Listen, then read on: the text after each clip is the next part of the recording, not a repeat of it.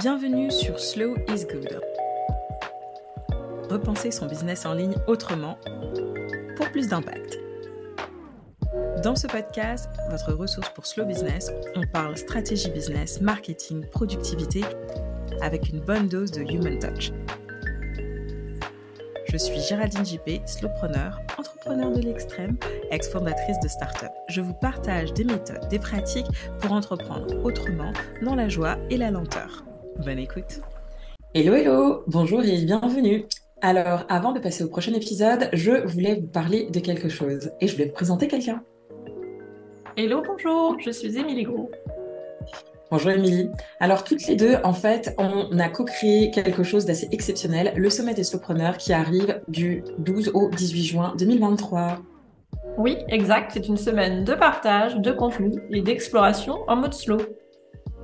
Alors, inscris-toi au sommet, sommet slowpreneur.com et profite du tarif Early Bird. À bientôt. Hello et bienvenue pour un nouvel épisode de Slow is Good. J'espère que vous allez bien. Aujourd'hui, j'ai le bonheur et le plaisir d'accueillir Camille Rowe. Bonjour. Camille. Allô. Comment vas-tu? Ça va bien, merci de m'accueillir dans ton podcast. Écoute, ça fait très très plaisir. J'ai découvert ton profil en browsant sur Instagram et du coup, de fil en aiguille, j'ai creusé sur tes sujets, j'ai creusé sur vraiment ces, ces choses dont tu parles et en fait qui ont fait que tu as fondé en fait The Self Love Factory et aussi Some Girl Time, euh, un podcast que tu animes et que tu gères depuis un petit moment. Est-ce que tu veux nous en dire un petit peu plus sur toi, d'où tu viens et en fait tes projets de création de contenu?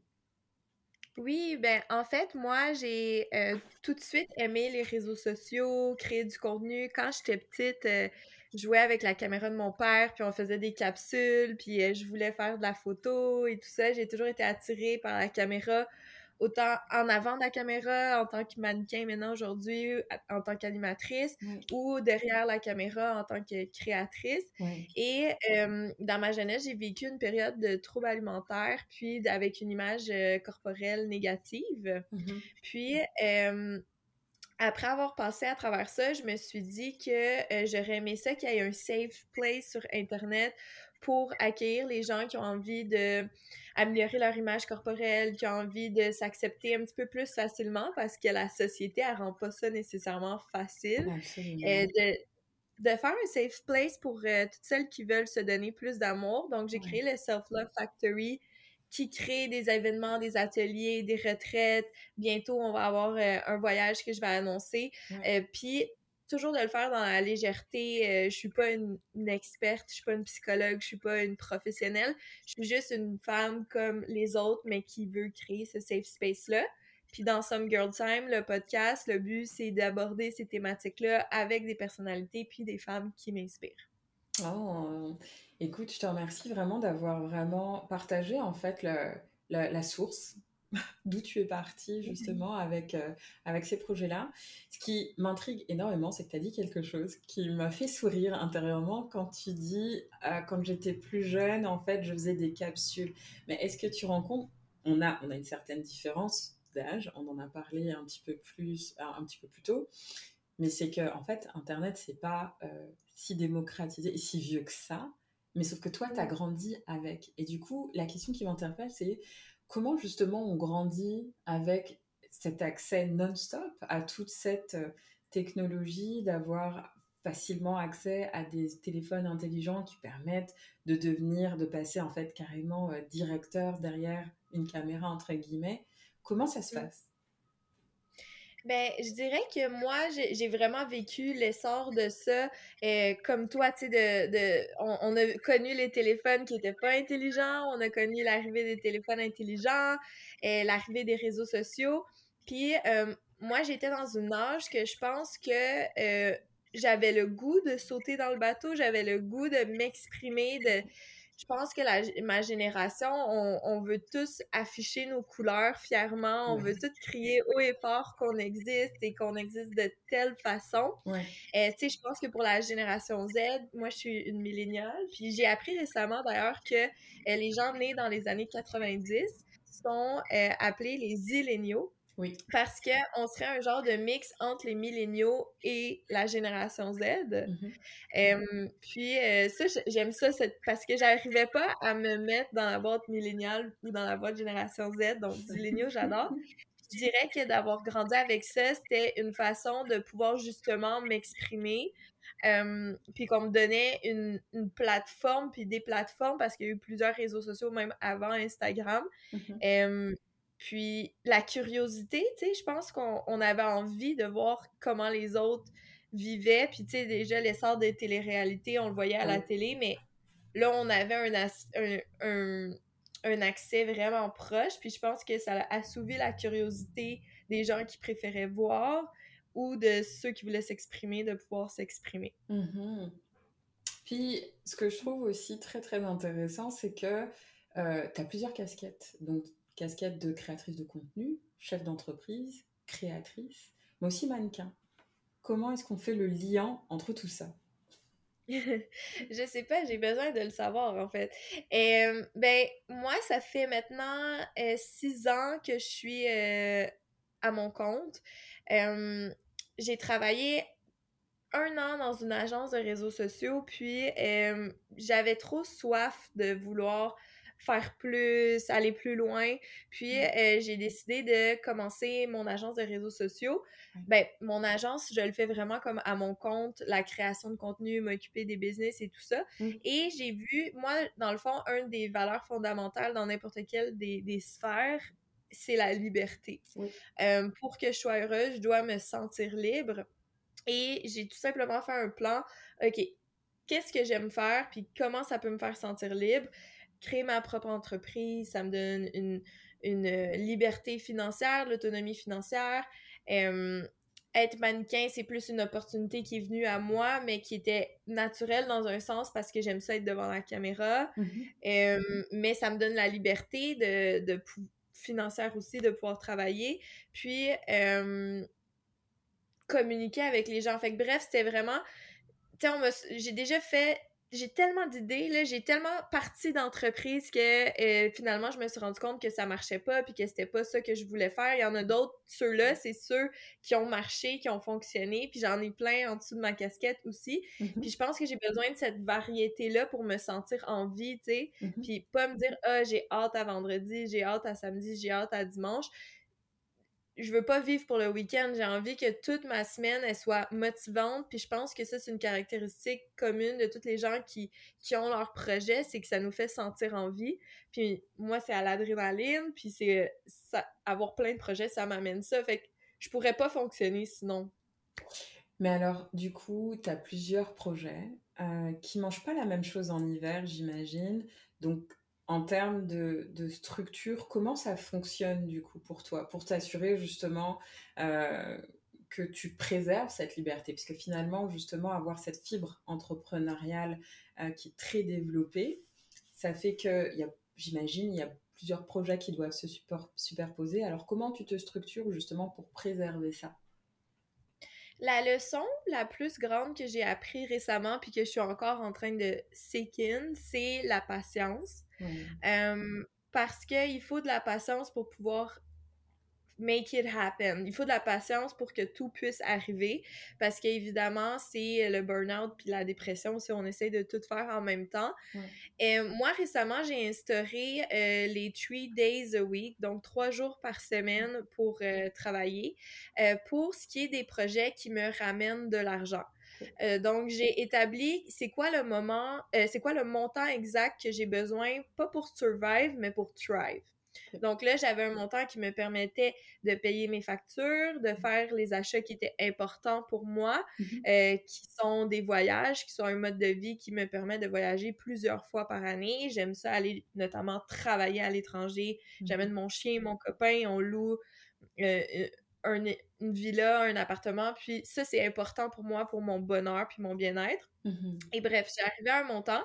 Et là, je l'ai séparé en trois jours, en trois journées de huit heures. Donc là, ça fait quoi ce tarif-là?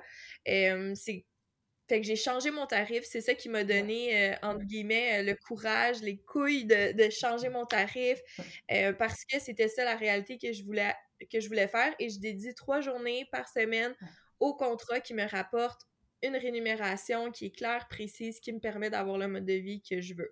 Et euh, ça, c'est super important. Et les deux autres journées, je vais aller travailler sur les projets qui me tiennent à cœur et mm-hmm. qui peut-être un jour vont me ramener de l'argent, mais que c'est pas ma motivation première, que c'est sûr que ça serait tripant de pouvoir vivre de ces deux projets-là, euh, de ces deux, de ces, des projets que je fais pendant ces deux journées-là. Ouais. Fait que par exemple, j'organise en ce moment une création, euh, une séance de photos créatives que je vais mettre en vedette le corps de la femme et je vais euh, m'improviser photographe pour cette journée-là. J'ai fait un casting, appel à tous, j'ai plein de femmes qui viennent, ça prend du temps à organiser ça, c'est dans ces deux journées-là. Je suis en train d'écrire des projets, un manuscrit pour un livre, j'ai des projets aussi euh, dans ma manche que je prépare pendant ces journées-là, le Self-Love Factory.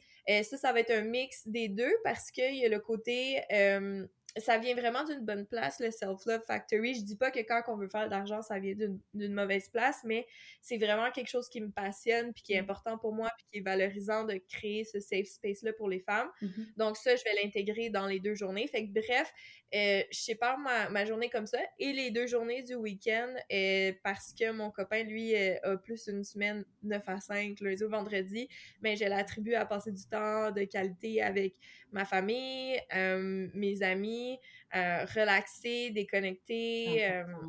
me débrancher là. Ouais. J'aime beaucoup, j'aime beaucoup ta, ta, structure. On a une structure qui est relativement similaire. J'adore ça. Et effectivement, beaucoup de tes projets tournent autour de tes passions de cœur, vraiment le, corps de la femme. Alors, en tant que mannequin, c'est sûr que j'imagine qu'il y a des, connexions très profondes avec aussi, bien entendu, peut-être les différents troubles que tu as vécu dans ta jeunesse. Mais pourquoi justement cette passion, elle a germé aussi de manière aussi forte que tu en as créé en fait des œuvres d'art quasiment euh, autour du corps de la femme? Est-ce que euh, est-ce que c'est venu justement de ces expériences de ton, de ton enfance ou c'est quelque chose que tu as développé au fur et à mesure parce qu'il y a des contextes qui ont fait que tu as peut-être été mis peut-être un peu au pied du mur ou rencontré des défis à ce niveau-là? Mmh. Est-ce que tu veux dire ma fascination pour le contenu qui met la femme de l'avant ou... Euh, ok, oui. Ben, je pense que c'est arrivé que je suis sûrement pas la seule, mais quand j'étais une petite fille, j'admirais beaucoup les femmes qui étaient présentées devant moi. Puis je me rappelle que euh, je me disais qu'un jour, j'allais être comme ces femmes-là mm-hmm. parce que j'étais mal dans ma peau, je me comparais avec les gens autour de moi, mais j'avais espoir au fond de moi qu'un jour, j'allais être capable de briller aussi fort que les femmes que j'admirais. Mm-hmm. Euh, cette genre de comparaison puis envie euh, m'a aussi amené à avoir les troubles alimentaires puis à vouloir modifier mon image corporelle. Puis euh, quand que j'ai décidé de guérir ma relation avec mon corps, j'ai décidé de changer les femmes que, euh, au lieu de me comparer, j'ai décidé de m'inspirer, puis d'admirer des femmes qui euh, me font sentir bien. Puis ça, ça a mmh. été un shift qui a tout changé euh, pour moi. je pense que l'arrivée d'Ashley Graham dans les, mmh. dans les magazines, ça a vraiment été quelque chose de déclencheur, de dire cette fille-là, elle glow, est vraiment hot, puis elle est elle assume son corps qu'elle a. Mm-hmm. puis c'est pas un problème au fait que ça lui enlève rien. Mm-hmm. puis ça la fait briller moins fort. Puis ça, ça m'a inspiré euh, à vouloir qu'il y en ait plus des Ashley Graham, à vouloir qu'il y en ait plus de femmes qui s'affirment. puis aussi, moi, dans ma vie personnelle, quand j'ai décidé de m'affirmer, de m'accepter, j'ai vu qu'il y a des gens autour de moi, des amis, qui, qui m'ont dit Hey, quand je suis avec toi, j'ai plus le goût d'enlever ma veste puis de pas être complexée de mes bras. Quand je suis avec toi, je suis à l'aise d'être en maillot de bain à la plage. Puis c'est vraiment valorisant de créer ce safe place-là, puis d'arrêter d'être dans la destruction. Donc, c'est un petit peu un amalgame de tout ça que de créer du beau, créer quelque chose qui, qui vient de la bonne place, puis qui est pas là pour créer l'envie, qui est, qui est là pour vraiment inspirer. Mm-hmm. Ben, c'est ça c'est plus on voit de normalité plus on peut normaliser. Puis je veux célébrer, célébrer ça la normalité. Puis mm-hmm. montrer aussi je pense que ma twist c'est que on peut briller en tant que femme en étant peu importe la shape qu'on a peu importe la cicatrice qu'on a peu importe.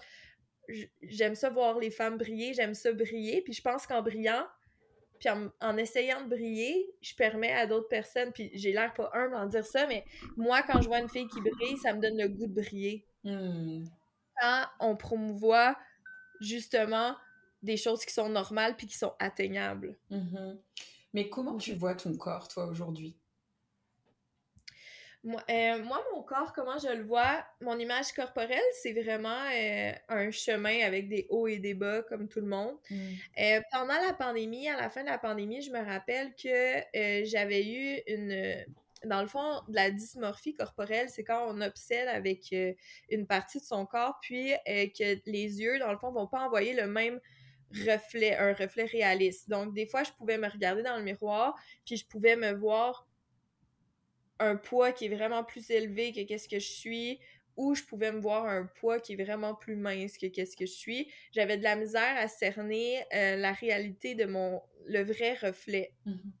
Puis euh, j'avais beaucoup de difficultés dans ce temps-là à pouvoir m'accepter parce que mon image était faunée par des préjugés que je me donnais ou parce que je voyais. Donc en travaillant ça, en acceptant ça, aujourd'hui comment je vois mon corps, je le vois comme un vaisseau qui me permet de faire toutes les passions qu'on a, qu'on a parlé. Mes mains me permettent de créer, ma, je peux parler, je peux m'exprimer, puis aussi, je pense que j'ai appris à me valoriser par autre chose que mm-hmm. euh, mon physique, mm-hmm. parce que peut-être que j'avais fait cette erreur de laisser les autres leur perception de ma beauté, euh, de ma laideur, de peu importe la façon que eux me voyaient, mm-hmm. c'était ça que j'étais, ma valeur dans le fond, elle, était sous le regard des autres. Puis euh, justement pendant des castings que euh, j'avais pas les castings parce que je, je correspondais pas à ce que les, les gens recherchaient, ben là j'ai dû me détacher de ça à la, à la dure, mais maintenant c'est vraiment plus puissant de marcher dans une pièce puis de, que ça dérange pas si les gens nous aiment ou nous aiment pas mm-hmm. parce que nous Puis ça, c'est vraiment cool. Je pense que c'est assez puissant ce que tu dis, justement, de cet affranchir de, du regard des autres au final, quel que soit euh, le domaine, professionnellement, en particulier dans ton métier quand même, euh, parce que c'est un métier qui est basé sur l'image, le rapport à soi, etc. Et puis je pense que tu dois aussi euh, être en contact avec des personnes qui ont peut-être pas encore franchi ce pas. En fait, comment est-ce que tu as fait ce cheminement? Parce qu'il y a la création, bien entendu, ton métier de créatrice, mais comment est-ce que, euh, je dirais, intimement, intérieurement, tu as pu passer ce cap de te dire le regard des autres, il ne m'importe peu, puis ce ne sera pas un frein à mon développement, que ce soit d'ailleurs personnel ou artistique? Mais ben, je pense que ça prend beaucoup de temps puis beaucoup de petites étapes.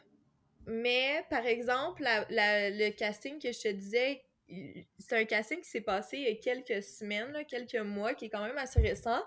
Et euh, quand je me suis, je suis sortie, je me suis sentie complètement. Euh, je me suis sentie vraiment petite, puis parce que j'avais vraiment pas plu aux gens qui étaient là, puis je me j'ai vraiment senti que moi, j'étais juste une apparence, que je rentrais dans une pièce, que je me faisais juger, puis que je passais pas le test. Donc, ces personnes-là ont vraiment réduit ma valeur, puis ça m'avait vraiment fait beaucoup de peine en sortant de là. Mm-hmm. Puis, je me suis rappelée de la petite Camille qui était au primaire, puis qui était un petit peu plus mal dans sa peau, puis... Mm.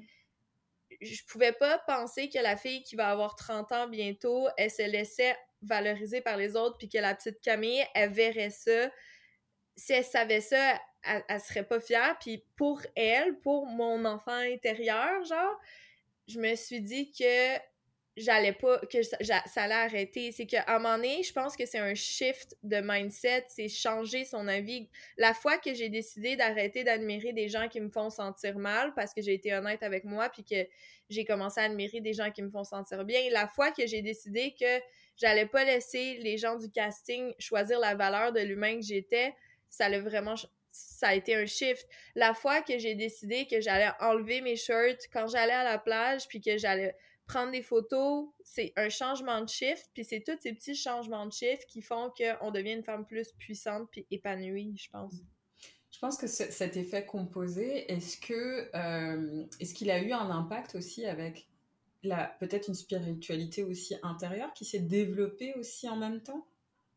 Oui, vraiment beaucoup. Euh, je pense que j'ai eu un éveil, euh, un éveil spirituel pendant la pandémie. J'ai euh, travaillé avec un coach de spiritualité Hmm. qui m'apprenait l'hindouisme, le bouddhisme, qui m'apprenait des concepts. aussi, on a travaillé par rapport au corps, que notre corps, on n'est pas notre corps, que c'est notre enveloppe, que, de se détacher de ça, ça m'a vraiment beaucoup aidé. Puis, j'ai créé, ça va peut-être sembler bizarre, là, mais j'ai créé une maison à l'intérieur de moi, puis dans cette maison-là, il y a de l'espace pour toutes mes émotions, puis je suis vraiment à l'écoute de qu'est-ce que je ressens. Ouais. Je suis vraiment self-aware, puis ça, ça me permet de faire preuve d'honnêteté, puis de sortir du déni par rapport aux choses qui se font mal, parce qu'il y a une personne qui pourrait toute sa vie être dans le déni par rapport à puis accepter, puis normaliser le fait qu'elle aime pas son corps, puis souffrir pendant des années. Ouais. Tandis que j'ai décidé d'être vraiment honnête avec moi, puis de, de, mettre un stop à tout ça. Mm-hmm.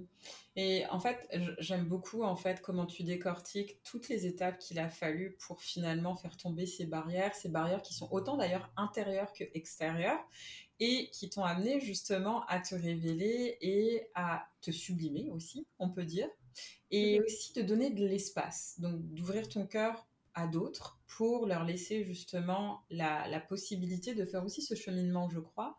Alors pourquoi est-ce que c'est important aujourd'hui pour toi, à travers ces ateliers, de redonner justement à, à, la, à la, femme, en fait, une, peut-être une forme de reconnexion euh, intérieure et extérieure en même temps? Ben, moi, quand j'ai eu mon parcours, une des étapes que j'ai fait euh, dans les troubles alimentaires, je suis allée dans une communauté dans laquelle, euh, une fraternité dans laquelle il y avait euh, des réunions à chaque semaine. Puis c'était, j'avais tellement honte, là. Quand on souffre, on a vraiment beaucoup de honte à l'intérieur de nous. Puis dans ces réunions-là, je n'étais pas à l'aise de parler, mais ça me ça, ça, venait guérir quelque chose d'entendre des gens qui partageaient leur cheminement, euh, qui s'exprimaient. Ça faisait l'aspect de communauté, ça nous permettait de se serrer les coudes, de discuter, de se sentir normal. Puis, euh, avec le temps, j'ai lâché cette communauté-là parce qu'elle correspondait. Puis, j'ai rien, puis j'inviterais tout le monde à, à, y aller si on, on, il passe par des moments plus difficiles qui sont liés avec l'addiction. Dans ce cas-là, c'est l'addiction de la nourriture. Euh, mais là, je me suis dit, pour l'image corporelle, il y a comme pas une place qui existe qui est que je veux enlever le sentiment de honte puis de gêne quelque part de vraiment accessible mm. que j'aurais aimé avoir euh, quand j'étais au moment que je souffrais le plus puis euh, que j'aimerais avoir en ce moment parce que comme je t'ai dit le chemin il y a des hauts et des bas mm. puis je pense que même dans dix ans de de être self-aware, de faire le ménage dans la maison que je me suis créée à l'intérieur de moi.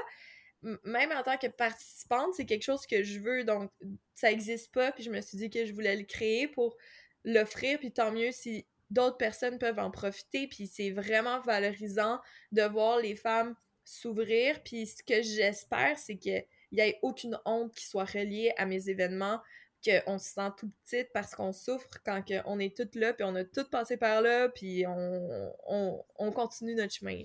Alors, je suis assez curieuse de savoir justement dans le développement de ces programmes et de ces activités, comment est-ce que tu navigues justement d'une génération à une autre, parce que tu dois avoir des moins jeunes et des, des, des plus matures, entre guillemets aussi, puis aussi des genres qui doivent aussi euh, s'imbriquer. Comment est-ce que tu navigues à travers ça? Euh, ben en fait, qu'est-ce que j'ai remarqué? Une des discussions qu'on a eues au dernier atelier, c'était euh, qui est ressorti, c'était la relation entre euh, nos mères et nous. Mmh. Et euh, il y avait des personnes qui étaient mères, il y a des nouvelles mères, il y avait des gens enceintes, puis il y avait des gens qui parlaient de leur mère. Puis on voit vraiment qu'il y a une différence dans la génération. Puis je dirais que la plus flagrante, c'est que c'est tabou pour euh, les gens qui vont être plus âgés parce qu'on ne parlait pas de santé mentale euh, ouvertement dans ce temps-là et qu'il y a une barrière de plus difficile à aller briser mmh. euh, pour aller construire justement un pont. puis je pense qu'il y a des gens de la génération comme de mes parents, par exemple, qui vont avoir beaucoup de difficultés, euh, puis justement la honte euh, de parler puis d'aborder ça parce que c'est quelque chose d'extrêmement intime. Et si on retourne aux réseaux sociaux, il y a aussi cet aspect-là qu'ils ont beaucoup plus de tabous et d'intimité, alors que notre génération va plus, euh, certaines personnes comme moi d'ailleurs, des fois, utiliser les réseaux sociaux comme un journal intime, puis parler ouvertement de de santé mentale. Puis quand on regarde la génération Z, ils le font encore à un autre niveau. Puis je trouve ça beau de, parler de ses sentiments, homme ou femme, puis de s'ouvrir. Puis parce que des fois, la comparaison, tu sais, moi j'aime ça faire, il y a la comparaison, mais il y a s'inspirer aussi. Puis quand on peut s'inspirer des autres, puis se normaliser, je trouve ça vraiment cool. Mais tu vois, dans cette question justement du rapport à soi, du rapport au euh, entre les genres, entre... Euh, comment ça se passe? Comment est-ce que tu gères quand il y a des, en fait plusieurs euh, couches au niveau, j'irais, diversité, que ce soit de la diversité, euh, culturelle, ou même, je dirais, neuro-atypique, entre guillemets? Comment ça se passe et comment tu évolues justement avec ces personnes-là qui participent à tes ateliers? Mais moi, je trouve ça encore plus puissant quand que on vient tous d'un différent background, que notre histoire est toute différente parce qu'on a toutes quelque chose en commun. C'est qu'on a de la misère avec notre image corporelle, puis qu'on veut se donner plus de self-love. Mm-hmm. Donc, moi, je vais plus focuser sur ça. Puis, euh, c'est justement quand on, on voit toutes ces toutes les gens différents dans la pièce, peu importe la silhouette qu'ils ont, euh, ils vont ressentir le même mal de vivre par rapport à ça, puis ce besoin de s'exprimer, puis eux, comment ils vivent cette situation-là, ça permet aux gens de mieux comprendre les autres. Mm-hmm. Ça permet de voir qu'il y a de la similarité. Mm-hmm. Il y a, puis je pense que ces deux choses-là qui ressortent, c'est ça qui est puissant d'une d'une crowd qui est diversifiée. Puis tu sais, moi je suis pas une experte, je suis pas une psychologue, puis je suis puis c'est important pour moi de créer le safe space pour ouvrir la communication puis la parole. mais c'est ça. Moi, je pense que nos différences puis nos similarités, c'est deux choses qu'il faut célébrer quand on est tous différents dans la pièce. Alors, tu disais quelque chose qui m'interpelle un peu. Euh, tu disais que pour la génération Z en particulier, justement, faire l'usage en fait des médias sociaux, euh, il y a un aspect positif qui est de l'utiliser comme un canal d'expression. Euh, comme un journal, comme tu l'as dit. Mais et dans les faits inverses, parce qu'on voit aussi beaucoup, on voit aussi des statistiques qui montrent que les euh, réseaux sociaux apportent aussi beaucoup d'anxiété, euh, de déformation aussi, d'addiction, et potentiellement on voit des statistiques qui commencent à montrer en fait le danger des réseaux sociaux en termes de on voit de nombreuses petites filles, par exemple, qui font des tentatives de suicide, ce genre de choses. Je n'ai pas tous les chiffres avec moi là, mais ce que je voudrais dire, c'est comment justement on fait face à ça, surtout pour les générations à venir en particulier et euh, l'exilé. Mais je pense que les réseaux sociaux euh, sont devenus une partie euh, importante dans, le, dans la vie de tous les jours de, de beaucoup de personnes, puis d'une majorité de personnes. Puis je doute pas, euh, tu sais, même sans les chiffres, j'en doute pas. je pense que on doit aller vers une éducation euh, d'une utilisation saine des réseaux sociaux. Mm-hmm. Puis mm-hmm. Euh, ça va être super difficile à faire parce que c'est encore un, en évolution. Mais une des choses que j'aimerais tellement faire que j'ai dans ma manche pour un jour, c'est justement de, de, proposer cette, cette genre de, formation que j'aimerais ça aller faire le tour des écoles secondaires pour parler de ça, mais je pense que ça devrait être dans le, dans le système d'éducation, dans, dans le de, dans qu'est-ce qu'on apprend, de différencier une utilisation saine et toxique des réseaux sociaux, euh, de démystifier, de savoir euh, repérer une pub, de savoir repérer euh, la vraie information. c'est combien de temps qu'on devrait être dans les réseaux sociaux? C'est combien de temps que c'est trop? Parce que on a accès à plein de choses qu'on peut être addict, que ce soit l'alcool, la drogue, le shopping, les réseaux sociaux, la porn, tu sais, on a accès à ça, puis on peut pas, on ne va pas couper ce moyen d'expression-là. Il y en a que c'est la télé. Avant, les gens pouvaient passer 8 heures par jour sur la télé. Maintenant, ils, ils passent 8 heures sur leur euh, sur YouTube, sur euh, Instagram, sur TikTok, bref. Je pense que c'est vraiment l'éducation d'une utilisation saine des réseaux sociaux qui peut aider à ça parce que euh, on doit être un consommateur averti puis ça demande aussi du self-control. Tu sais par exemple moi des fois je le sens. Tu sais TikTok je le sais que des fois c'est un gouffre et je peux passer des heures. Puis après, je vais dire, oh my god, je viens de passer des heures là-dessus. Puis, tu sais, même si je travaille sur les réseaux sociaux puis que j'ai tout le temps mon téléphone dans les mains, je ne consomme pas énormément et je fais vraiment attention. Je veux consommer les réseaux sociaux pour euh, savoir être à l'affût de qu'est-ce qui se passe, c'est quoi les trends, pour pouvoir conseiller euh, mes clients que j'aide dans leur stratégie réseaux sociaux, pour pouvoir créer du contenu qui me ressemble, pour me laisser inspirer par les choses positives que, que je vais. Mais j'ai fait un ménage dans mes abonnements, euh, j'ai fait je sais que quand quelque chose est toxique, je vais aller pas suivre. Je le sais, je vais me faire un système que je vais lâcher mon téléphone après une telle heure, puis c'est difficile à respecter des fois si je travaillais pas autant, puis que j'étais pas passionnée par qu'est-ce que je ferais, je serais sûrement plus sur mes réseaux sociaux, mais je pense que c'est vraiment de promouvoir une utilisation saine, puis de mettre le doigt sur c'est quoi une utilisation saine, puis je pense que ça va venir dans les prochaines années, que des gens vont pouvoir encadrer les, les, les gens, puis j'espère que ça sera offert aux jeunes, puis sinon, ça va être le travail des parents aussi de le faire, puis de, de s'éduquer là-dessus, puis d'être euh, aware of ça. Mmh. T'as complètement raison. Et euh, parce que pour travailler justement également dans, les, dans le domaine, euh, c'est vrai qu'on est vite happé dans la spirale. Euh, je me souviens de soirées où j'ai dit à mon conjoint j'arrive dans cinq minutes et en fait il m'entendait ricaner dans le couloir parce que j'étais pris dans TikTok. J'appelle ça souvent la spirale TikTok, TikTokienne. parce qu'on voit pas le temps passer et justement ça peut amener justement un certain danger quelque part finalement d'avoir une seule source et une seule catégorie, euh, je dirais, d'information, parce que the of the day, ça reste des canaux d'information aussi, avec une véracité qui est discutable, euh, avec une euh, pertinence discutable aussi pour certains. Ce qui, ce qui, me, ce qui m'intéresse beaucoup dans ce que tu dis aussi, c'est cette notion de self-love. Comment est-ce que toi, elle t'aide à travers tout tous les segments et tous les volets en fait de ton travail?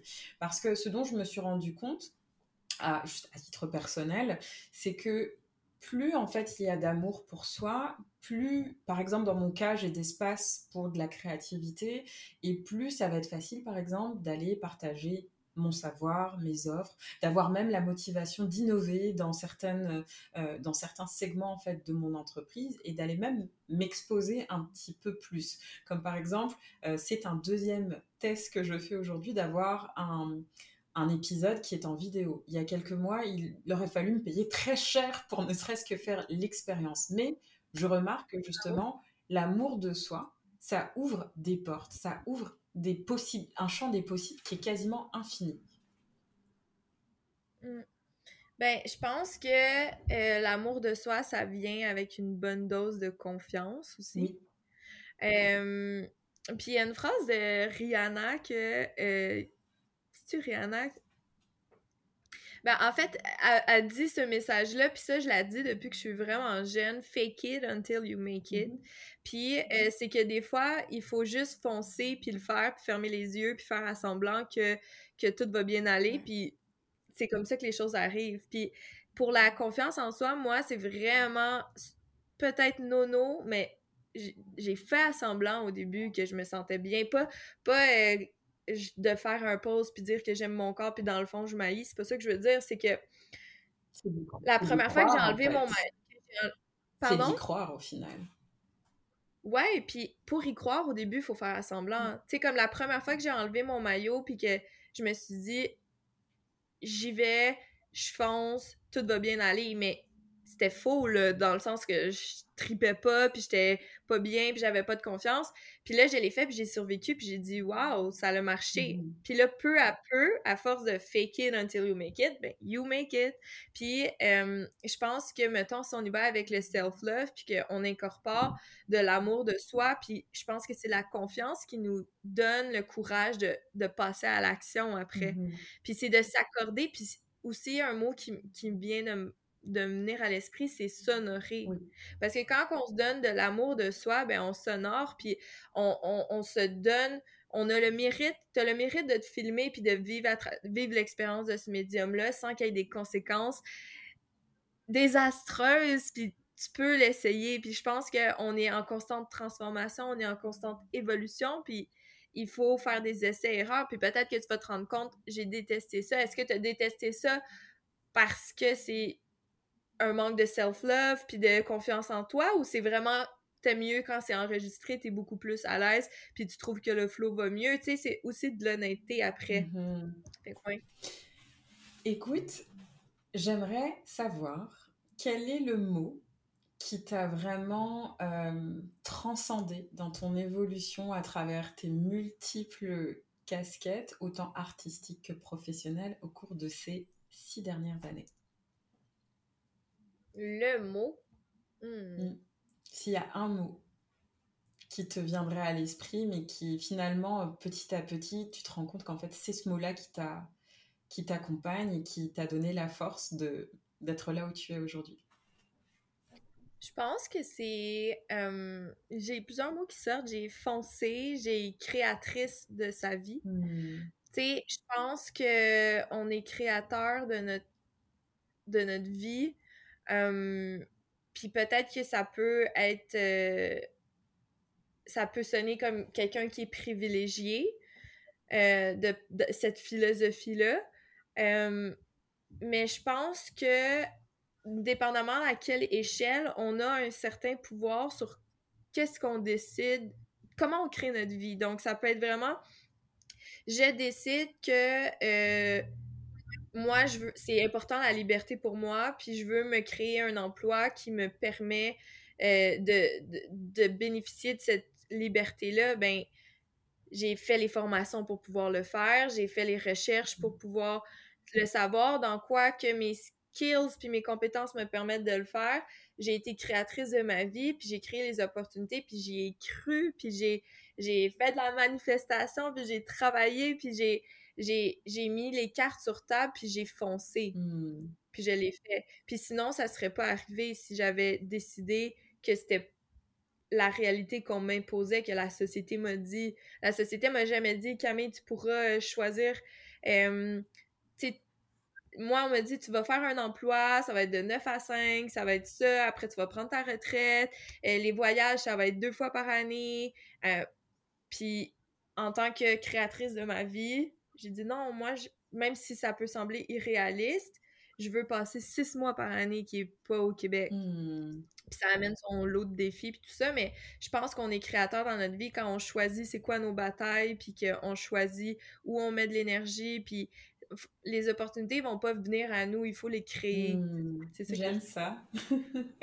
ça me parle énormément. Écoute, je te remercie beaucoup d'avoir passé ce moment avec nous sur Slow is Good, d'avoir partagé ta philosophie de vie. Où est-ce qu'on peut te retrouver? Merci beaucoup pour ce moment. Eh ben, on peut me retrouver sur euh, Instagram, euh, Camille la Curieuse, sur TikTok, Camille la Curieuse.